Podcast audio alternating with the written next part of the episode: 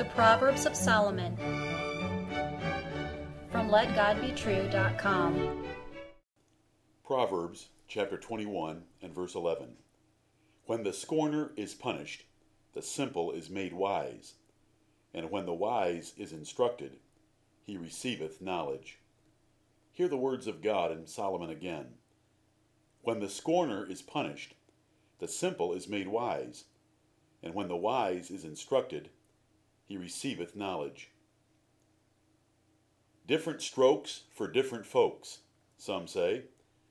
A word to the wise is sufficient. Others say, You cannot argue with dumb, is also said. These and similar adages and idiomatic phrases are taken from this proverb, which was written 3,000 years before modern English. There are three kinds of men in this proverb and there are only two actions that result in the proper treatment for all three. A scorner is an arrogant and rebellious person that ridicules and shows contempt for authority, correction, or instruction.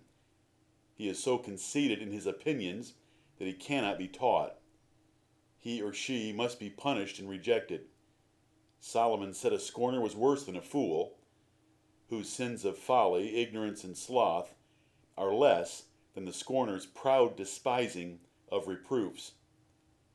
A simple man is an ignorant man without abundant intelligence or character. He has little knowledge or wisdom, and he reacts to what he sees and feels more than what he can understand by prudent analysis and reflection. Simple men can be taught, but it is a laborious process. Because they lack in discretion and understanding, they often learn better from object lessons and experience.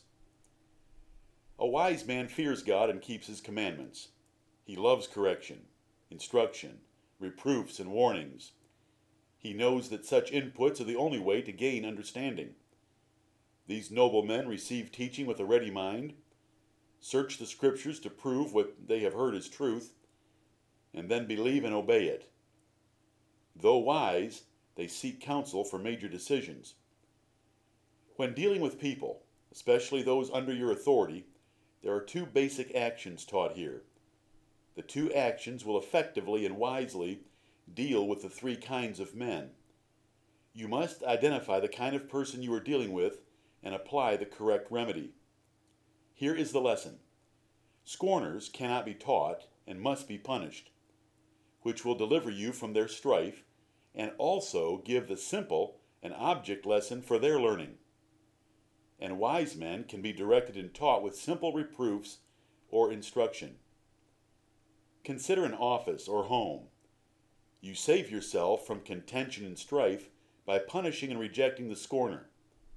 By punishing him before rejecting him, you give an object lesson to the simple to fear authority and avoid the scorner's attitude and actions.